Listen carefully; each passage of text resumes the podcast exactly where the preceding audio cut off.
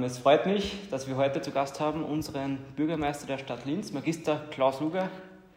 Herzlichen Dank für Ihr Kommen. Danke für die Einladung. Dankeschön. Äh, als Dank, dass Sie dabei sind, habe ich Ihnen noch, natürlich noch ein kleines Geschenk mitgebracht. Das ist unsere vorherige Ausgabe. Äh, die dürfen Sie sich gerne mit nach Hause nehmen. Danke sehr. Und ich hoffe, sie ist zwar jetzt nicht mehr ganz so aktuell, aber ich hoffe, dass Sie damit mit etwas Lesestoff versorgt sind. Rechtzeitig zu den Herbstferien. Richtig, richtig, ja. Wobei die nächste Ausgabe wird ja sehr bald erscheinen. Okay. Ich fange mal an. Wie geht es Ihnen? Danke. Ausgesprochen gut. Ausgesprochen Danke. gut, das freut mich. Mir geht es auch sehr gut. Ich glaube, es sind stressige Tage. Ja, es waren schon stressige Tage, aber das ist häufig so in meinem Beruf. Also was nichts Besonderes, was den Stress betrifft. Das glaube ich Ihnen. Bürgermeister der Stadt Linz. Also ich glaube, jeder weiß ungefähr, was der Bürgermeister ist. Könnten Sie vielleicht einmal genauer erklären, was macht der Bürgermeister? Naja, wenn mich die Kinder unserer dritten Klassen Volksschulen besuchen, sage ich ihnen immer, der Bürgermeister ist ein bisschen so wie der Chef in, einer, in einem großen Unternehmen, wo es einen Vorstandsvorsitzenden, einen CEO gibt und dann noch andere Vorstandsmitglieder und das sind bei uns die Regierungsmitglieder. Das heißt, ich koordiniere eine Stadtregierung aus insgesamt acht Regierungsmitgliedern aus vier unterschiedlichen Parteien. Ich habe auch formal rechtlich die Aufgabe, die Stadt Linz in sämtlichen rechtlichen Angelegenheiten nach außen zu vertreten, das heißt auch Verträge zu unterzeichnen. Und in Wirklichkeit würde ich das gar nicht so formal rechtlich oder wirtschaftlich sehen. Ich glaube, dass meine Hauptaufgabe ist, in dieser Stadt mit anderen Menschen, mit Institutionen weiterzuentwickeln. Äh, das, was wir für gut finden, auch zu ermöglichen, das heißt Chancen zu geben. Ja, und dort, wo es auch Probleme gibt, meinen Beitrag zu leisten, diese Probleme auch zu lösen. Sie haben es ja eh schon gerade angesprochen. Ähm, Sie sind ja nicht nur natürlich Bürgermeister, sondern bekanntermaßen auch SPÖ-Politiker. Wie ist Ihre Aufgabe innerhalb dieser Partei? Das würde ich sagen, ist eine sehr klassische Aufgabe, so mhm. wie das in den allen Parteien in Wirklichkeit ist. Ich bin in meiner Partei 2013 auch zum Linzer SPÖ-Vorsitzenden gewählt worden.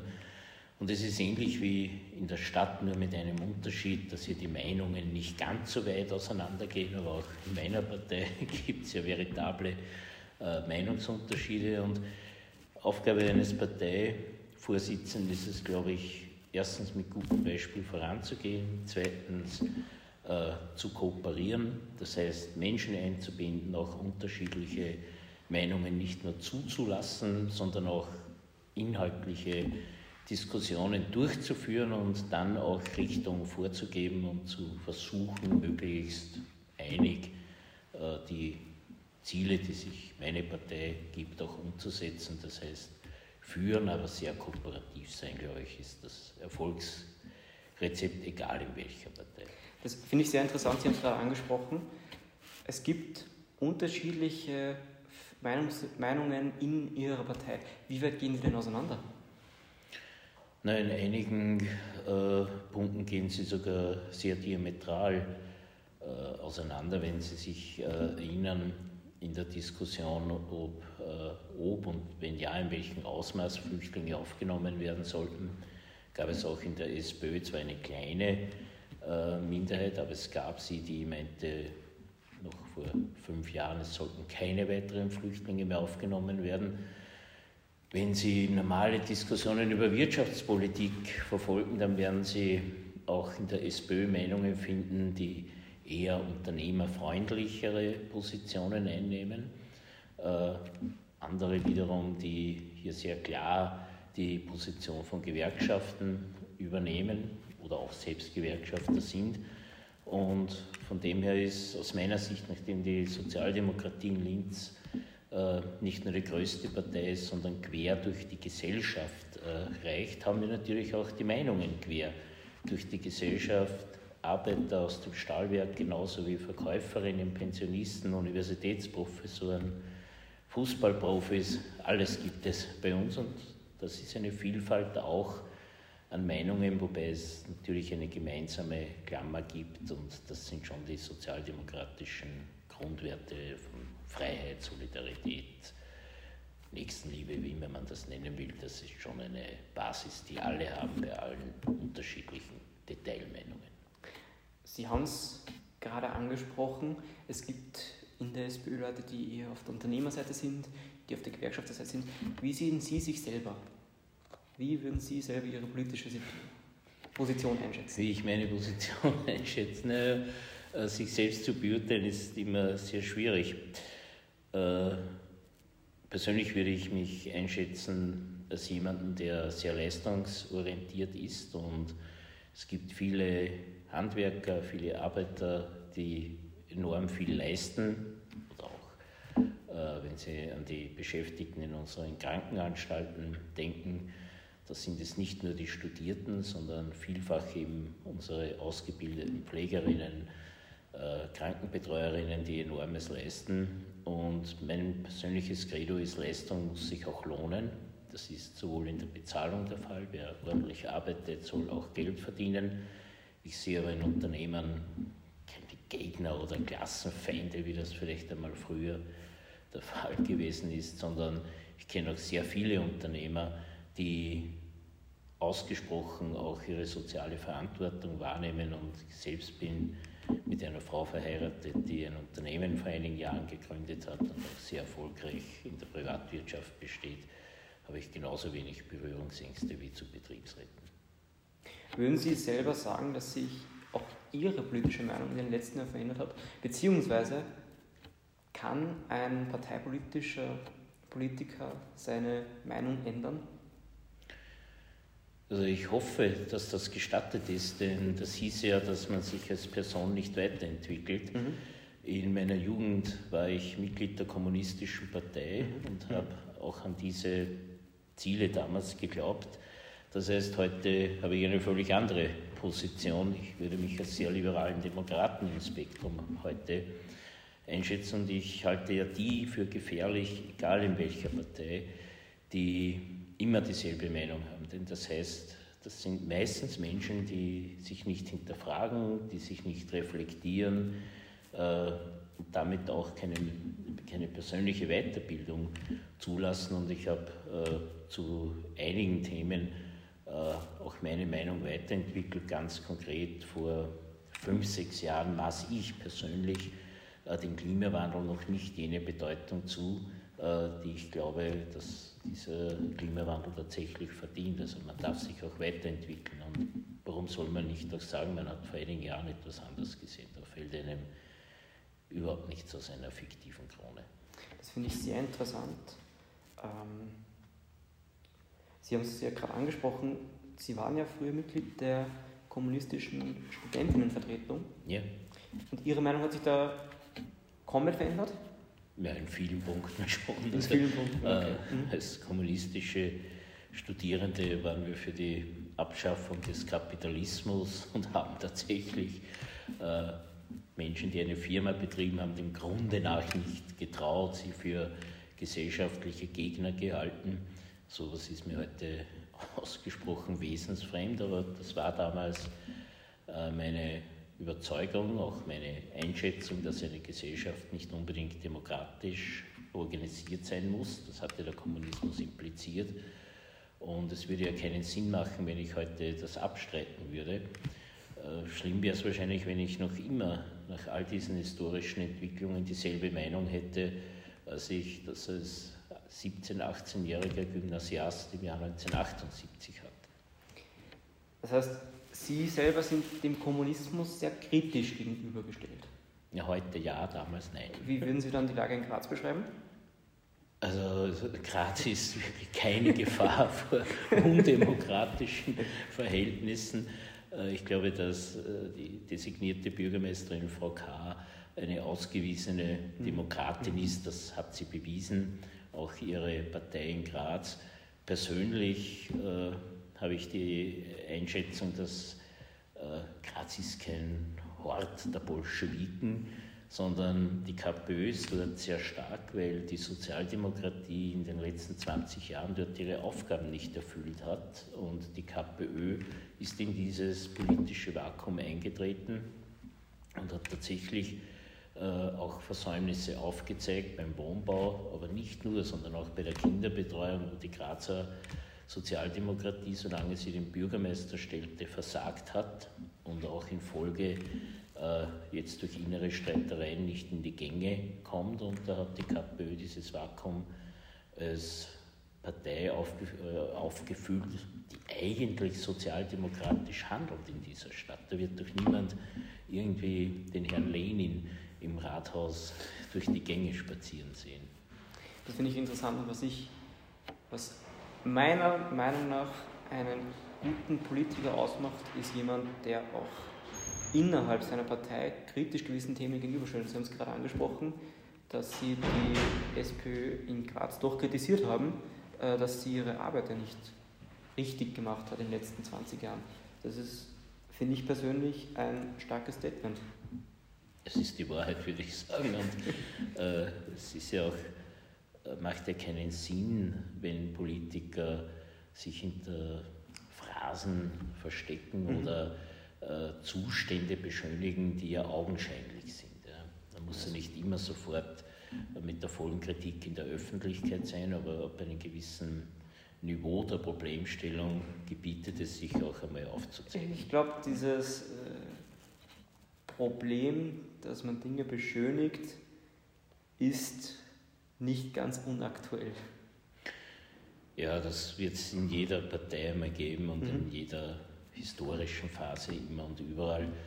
Aber in diesem von Ihnen angesprochenen äh, Fall ist, irritiert mich halt persönlich äh, ein, ein Faktum, nämlich dass aus eigenen persönlichen Gründen ein Paket für unsere Familien und Kinder von 1,3 Milliarden Euro nicht umgesetzt worden ist, dass man versucht zu manipulieren, so was in anderen Parteien auch schon gegeben haben.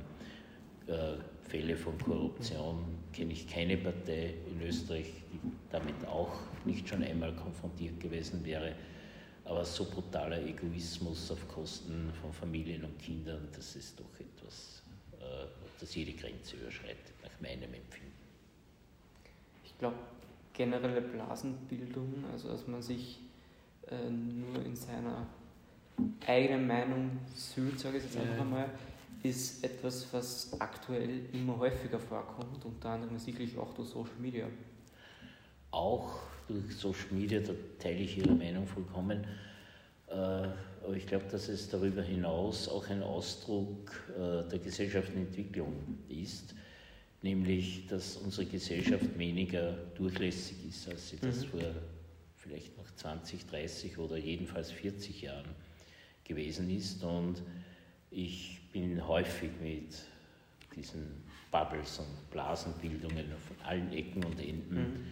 konfrontiert und ich betrachte es deswegen so als Privileg in meinem, in meinem Beruf, äh, dass das nicht funktionieren kann. Ja, dann ist man als Bürgermeister ziemlich schnell abgewählt und ich, wenn ich über die Landstraße gehe, äh, spreche ich regelmäßig mit den Verkäufern der Obdachlosen Zeitung, unserer Kupfermucken, und die äh, erzählen mir auch ihre Probleme oder was sie ärgert oder auch manchmal was sie freut. Äh, und zwei Stunden später habe ich äh, in der Föstalpine ein Gespräch mit dem dortigen CEO und wir reden über völlig andere Themen. Und ich glaube, je mehr man die unterschiedlichen Facetten unserer Gesellschaft mitbekommt, äh, desto besser ist das, wenn man ein bisschen einen breiteren Horizont hat, als wenn man sich immer nur mit den Menschen auseinandersetzt, die ähnlich strukturiert sind, ähnlich denken, ähnlich fühlen, äh, wie man selbst fühlt. Das ist manchmal angenehmer, aber ich, ich, für mich wird es viel zu langweilig. Ja. Ähm, Sie sagen also, Blasenbildung ist natürlich nicht gut, ist ganz logisch. Mhm. Wie blicken Sie auf Ihre damalige Zeit, als Sie bei den kommunistischen Parteien oder Vertretungen dabei waren? Hatten Sie da auch eine Art Blasenbildung? Also wenn man es äh, soziologisch betrachtet, mit Sicherheit. Mhm. Nur haben wir das damals nicht so interpretiert und äh, es gab diesen Begriff äh, der Blasen, zumindest in meinem Umfeld, in den 70er Jahren nicht, aber objektiv war das ein abgegrenzter, sehr enger Kreis von Menschen, die sehr viel Zeit auch miteinander verbracht haben, sehr ähnlich strukturiert waren, ähnliche Gedanken hatten, ähnliche Vorlieben hatten und das ist genau das, was man heute Blase nennt. Ja.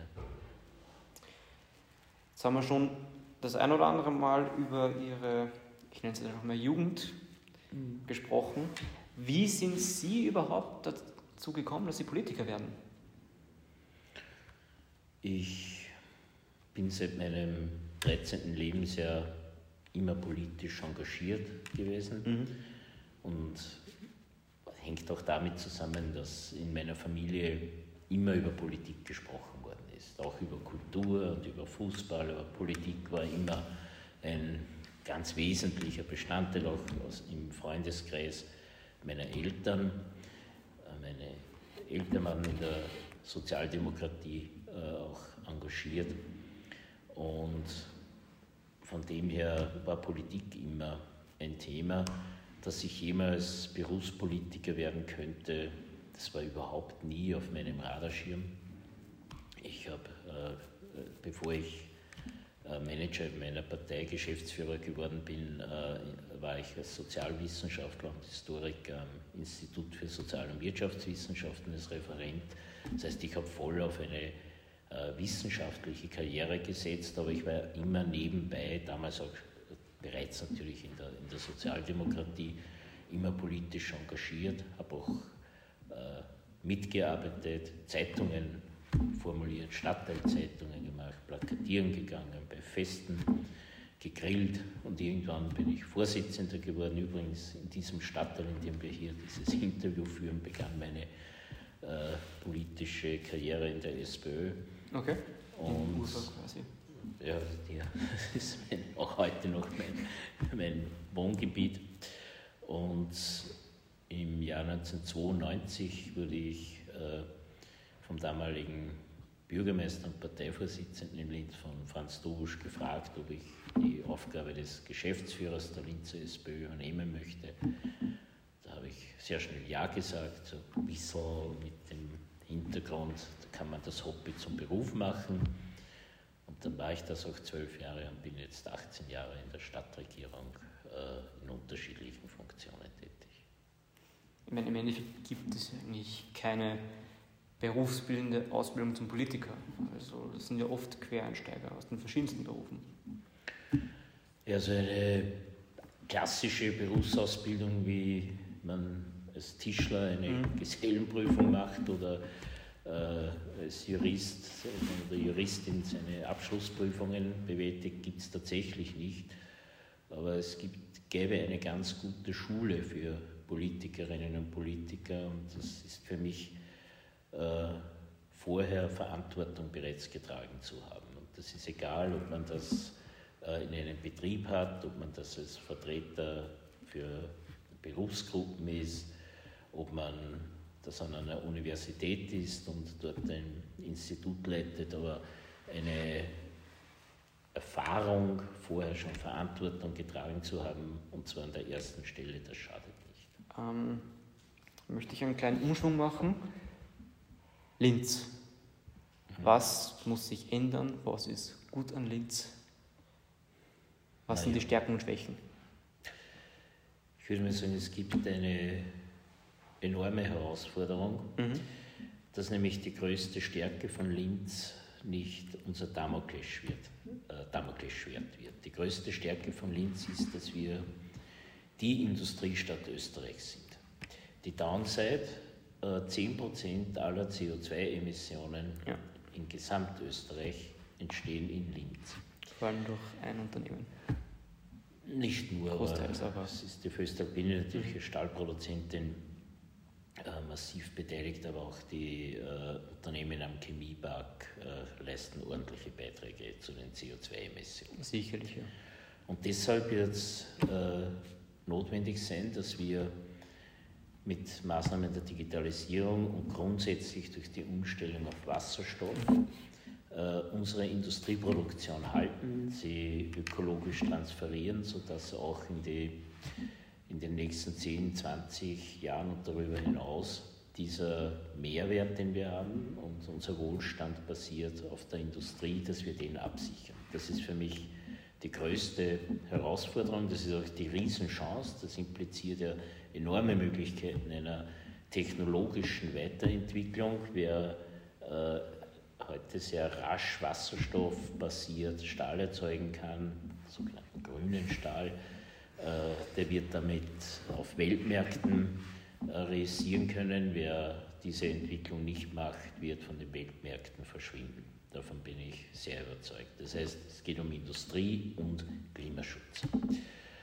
Und damit einhergehend äh, auch die zweite große Herausforderung, diese Stadt als eine Stadt der kurzen Wege, als eine Stadt, was ja viele nicht glauben, nämlich eine Industriestadt, die jedoch 50 Prozent Grünanteil mhm. aufweist, äh, nicht an Wählerinnen, sondern an Fläche.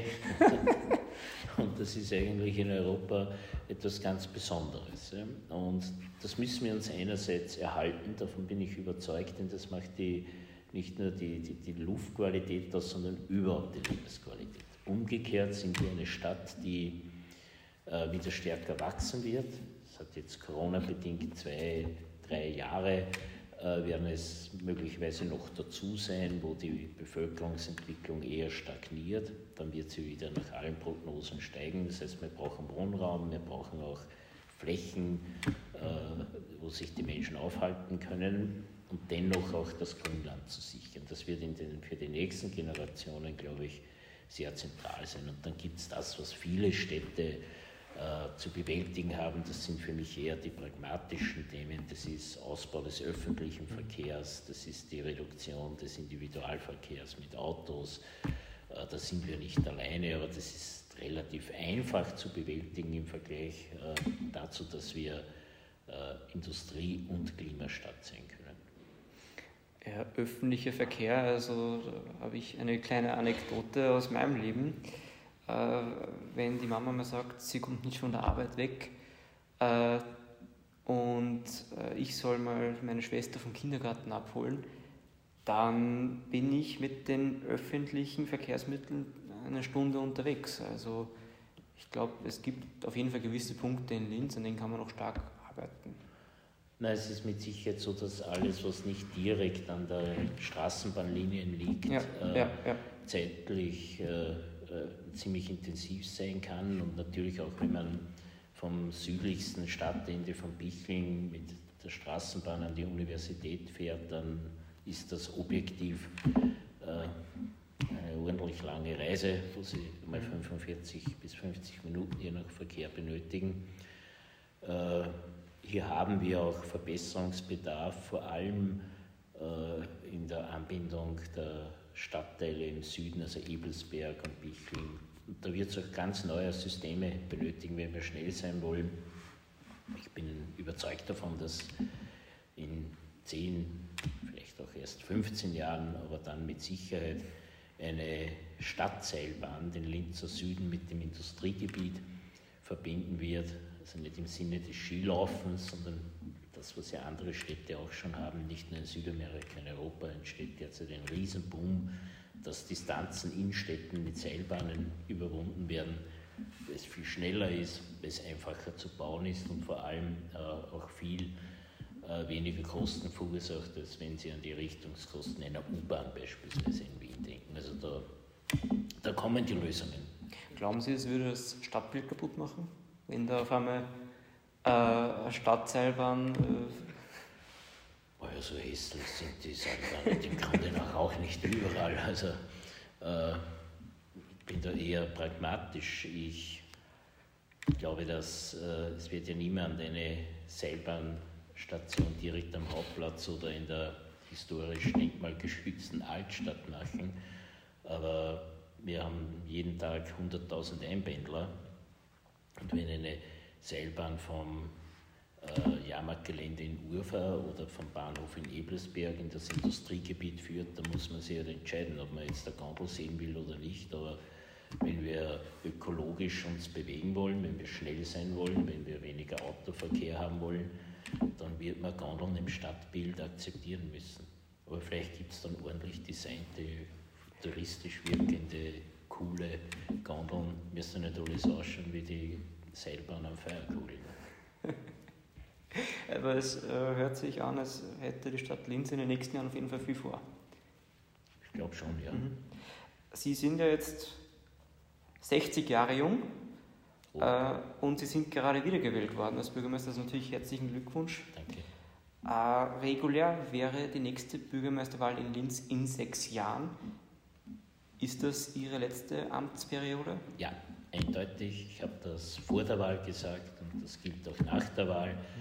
Ich bin dann 67, wenn die nächste äh, planmäßige Wahl geschlagen ist und ich finde, man soll nicht allzu lang äh, immer wieder dasselbe machen. Das ist dann ausreichend. Dann war ich äh, immerhin 14 Jahre Bürgermeister unserer Stadt und ich habe noch einiges vor, dann noch mit 67, wenn ich gesund bin, einfach auch andere Dinge noch in meinem Leben zu machen, die jetzt ein wenig zu kurz gekommen sind.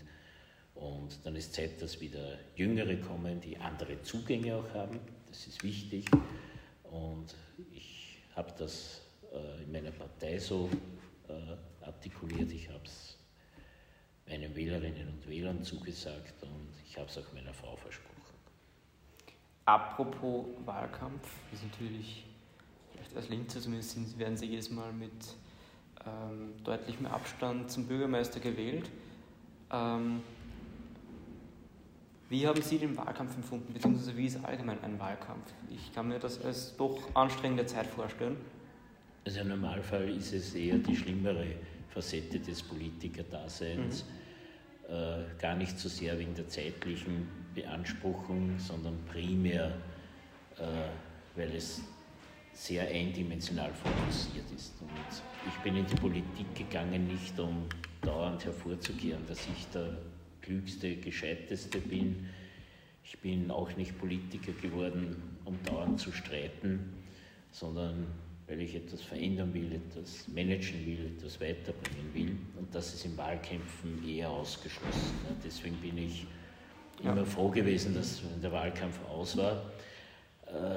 Der letzte war eigentlich einer, der Vorbild sein könnte, äh, auch für zukünftige Wahlkämpfe. Okay.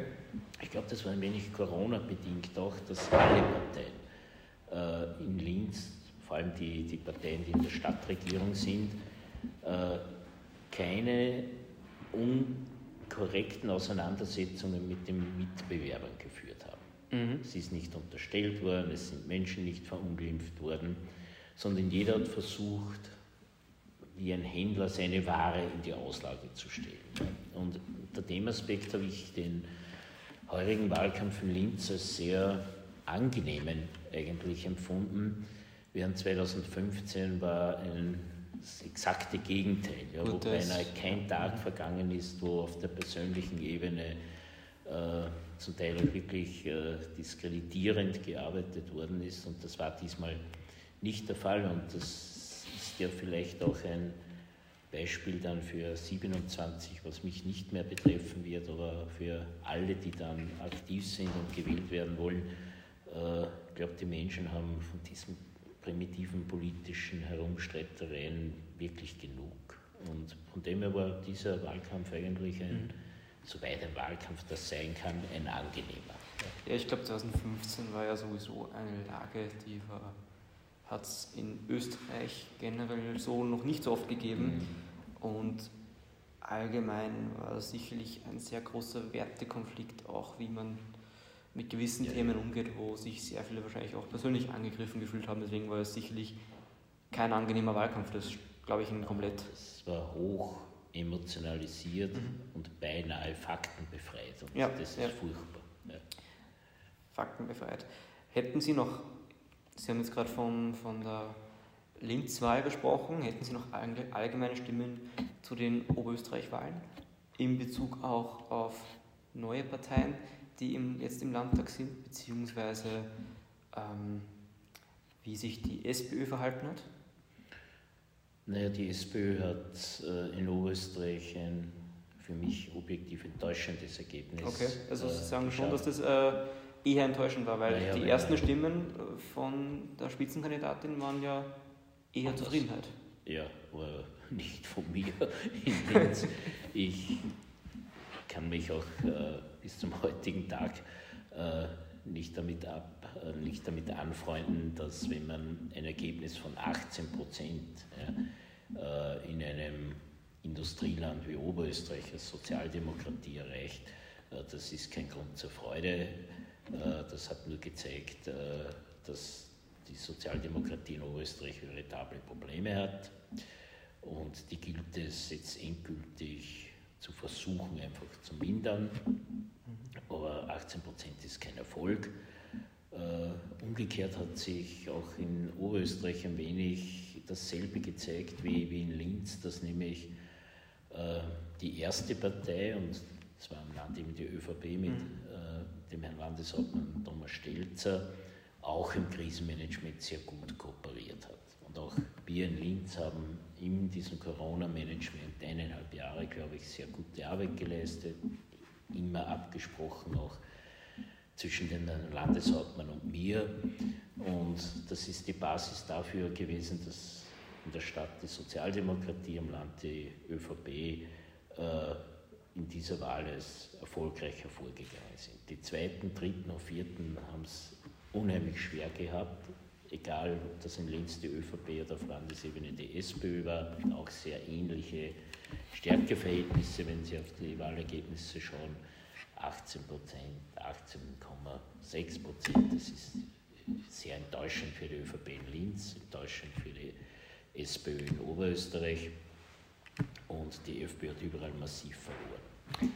Also ich glaube, die alten Parteien, also es hat keine äh, Partei gegeben, die wirklich viel dazu gewonnen hat, außer ähm, die Neos vielleicht, die es in den Landtag geschafft haben und die neue Partei, die MFG, die mit. Wobei auch der Zuwachs bei den Neos mhm. auch nur etwas mehr als 1% ja, ja. Mhm. gegenüber der letzten Wahl gelegen ist. Also es war überhaupt relativ stabil. Der Überraschungsfaktor auf Landesebene war diese MFG, äh, die auch in, in Linz allerdings mit äh, beinahe nur halb so stark wie auf Landesebene, aber auch in Linz im Gemeinderat mit zwei Mandataren vertreten sein wird. Hat Sie das gewundert, dass äh, die MFG so stark ist? Also am Ende nicht mehr. Allerdings, wenn Sie mich im Juli gefragt hätten, hätte ich nicht gesagt, dass die MFG in den oberösterreichischen Landtag einzieht. Äh, das hat damals überhaupt niemand, glaube ich, äh, geahnt. Okay, gut, dann wir sind jetzt eh schon fast am Ende unserer Zeit angekommen. Ich möchte noch äh, schnelle Fragen. Äh, ich stelle Sie eine Frage und Sie sollten sie so kurz wie möglich beantworten. Ich werde mich bemühen. Jetzt nicht mehr so ausführlich. Was vielleicht als, äh, beim Politiker eher selten der Fall ist. Also ich versuche mir jetzt das Klischee zu entkräften. Äh, der Beruf Politiker in drei Wörtern. Arbeit, Kooperation, Freude. Linz ist die coolste, beste, schönste, liebenswerteste Stadt. Ihr politisches Vorbild? Nelson Mandela. Wie sieht Ihr perfektes Klassenzimmer aus, weil wir uns ja auch in einem Klassenzimmer gerade befinden? Äh, digitalisiert, äh, gute Stimmung zwischen den Schülerinnen und exzellente Pädagoginnen und Pädagogen. Okay, dann noch eine Frage, die ist vor allem in der deutschen Bundestagswahl ähm, den Spitzenkandidatinnen gestellt worden. Sie bekommen 10.000 Euro. Wie legen Sie diese an? Ich werde Sie sicherlich nicht auf ein Sparbuch geben, da bekommt man keine Zinsen. Also das haben Sie ja quasi... Muss ich Sie anlegen oder dürfte ich Sie ausgeben aus? Theoretisch könnten Sie natürlich Sie auch ausgeben. Ich glaube, das können wir als Antwort gelten lassen, auf jeden Fall. Sehr gut. Dann ähm, schwenken wir noch einmal zu Ihrem Privatleben. Wenn Sie Freizeit haben, wie verbringen Sie diese? Mit meiner Familie mhm. und Freunden. Ich äh, gehe sehr gerne laufen. Ich schaue sehr gerne ein Fußballspiel an, also auch im Stadion. Natürlich den FC Blau-Weiß Linz, das ist selbstverständlich bei mir. Oder Eintracht Frankfurt in Deutschland, das ist mein Lieblingsverein. Äh, ich koche sehr gerne, ich gehe, ich auch sehr gerne einkaufen und ich lese sehr gerne und ich schaue mir auch ab und zu einfach gerne einen Film im Fernsehen an, wenn ich mehr Zeit habe. Finde ich klasse, dass Sie das direkt angesprochen haben, dass Sie ein deklarierender Blau-Weiß-Fan sind. Ist die derzeitige Lage, ich meine, der Blau-Weiß-Linz ist ja fußballerisch eigentlich sehr gut unterwegs, aber die derzeitige Situation bis 2023 wird das kein Aufstieg in die Bundesliga möglich sein. Naja, das ist so. Im, Vorjahr wären wir tatsächlich aufgestiegen. Äh, heuer in der laufenden Saison glaube ich, dass die Übermacht von Austria Lustenau und man wird auch noch sehen, von Wacker Innsbruck relativ groß sein wird mhm. und Liefering, aber die sind kein Gegner beim Aufstieg bekanntlich, auch sehr stark sind. Aber es reicht beim Jahr 2023, wenn das Donauparkstadion fertig ist, unsere erste Saison entweder in der Bundesliga oder in der zweiten Liga um den Aufstieg das sind doch aber auch realistische Ziele. Wie stehen Sie zum großen Stadtkonkurrenten? Ich persönlich habe das Gefühl, dass äh, die Schule, das Betrinum eher Lask geprägt ist. Wie stehen Sie zum Lask? Äh, ich habe das auch bei, der, bei dem Spatenstich, der vor wenigen Tagen oder vor 14 Tagen gewesen ist, gesagt. Äh, der Lask ist ein wichtiger Verein in Oberösterreich. Mhm. Er ist die Nummer 1 in Linz und oh, das ist. Das ist auch zuschauermäßig empirisch belegbar. Aber kostet Sie das was ab, dass Sie das jetzt so einfach zugeben oder, oder sind Sie da Nein, warum soll ich die Realität verweigern? Das ist so. Der Lask hat mehr Anhänger. Äh, das Blaues Linz hat auch mehr Zuseher, er hat auch viel mehr Geld, äh, wird von der Wirtschaft und auch von der Landespolitik viel stärker unterstützt und hat bis auf die heurige Saison, muss man sagen, ja in den letzten Saisonen großartigen Fußball geboten und ist auch ein Imageträger für diese Stadt. Und wenn man zum Beispiel nach Mailand blickt, da sind zwei Vereine, der AC Milan genauso wie internationale Mailand, äh, die Vereine, die das Image der Stadt neben Mode massiv prägen.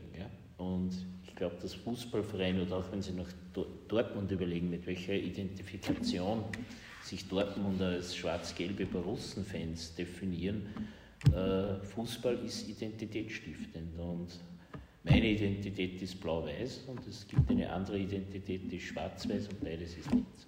Auf jeden Fall. Österreichische Topclubs international. Also, ich weiß nicht, ob Sie es gesehen haben, aber gestern Nein, hat ja äh, der FC Red Bull Salzburg ja. doch sehr gute Ergebnisse eingefahren.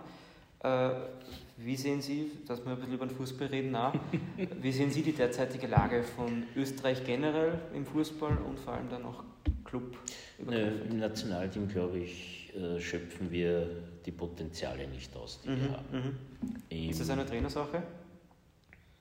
Es ist immer so leicht, den Stab über den Trainer zu brechen. Es gab mit ihm gute Spiele und Erfolge.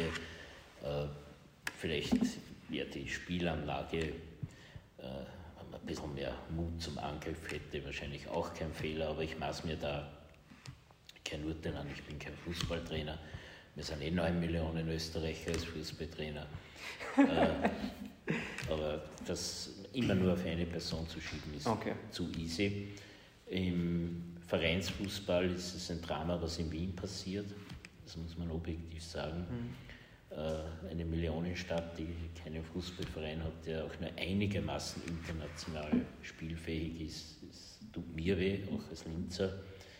Und ich finde die Entwicklung von Red Bull äh, exzellent und ich gehöre auch nicht zu denjenigen, die diese Dosenfußballer dauernd kritisieren. Äh, man mag Herrn Mateschitz als Person schätzen oder nicht, aber das, was er investiert in den Nachwuchs, in die Akademien, Fußball wie Eishockey, äh, ist etwas Großartiges und das, glaube ich, soll man auch akzeptieren. Ist ein, auf jeden Fall ein innerhalb der Fußballszene sicherlich ein kontroversiales Thema, aber da stimme ich Ihnen absolut zu. So, die letzten beiden Minuten nochmal mit schnellen Fragen bezogen auf Ihr Privatleben. Ja. Was ist Ihr Lieblingsessen? Gänsebraten mit Knödel und Krautsalat. Ihr Lieblingsgetränk? äh, ordentliche Weißweine. Ihr Lieblingsrestaurant, wo wir in der Kulinarik gerade sind? Äh, in Linz das Restaurant Urbanides. Ihre Lieblingsfarbe? Dunkelblau. Dunkelblau? Interessant, aber nicht Ihre Lieblingsparteipolitische Farbe. No, das ist amtlich nicht der Fall. Ihre Lieblingszahl? Äh, Habe ich keine. Sind Sie ein Fanatiker von irgendetwas Besonderem? Von Haltung. Von Haltung. Sind Sie auf Social Media aktiv? Ja. Also schauen Sie auch äh, aktiv auf YouTube oder Na, eher auf Facebook und Instagram. Okay. Das sind die Mhm. Kanäle, die ich beruflich nutze. Da schaue ich schon immer, was da los ist. Aber Ah. nicht allzu intensiv, das gebe ich zu. Apropos Instagram, das freut uns natürlich sehr, dass Sie da unsere Story natürlich re repostet haben.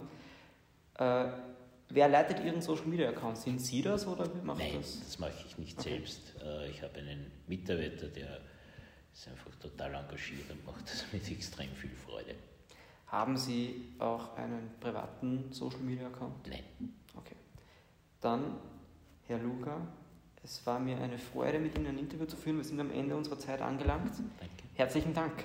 Ich bedanke mich auch Dankeschön. für das angenehme Interview. Gerne, Auf gerne, Wiedersehen. gerne. Dankeschön. Danke.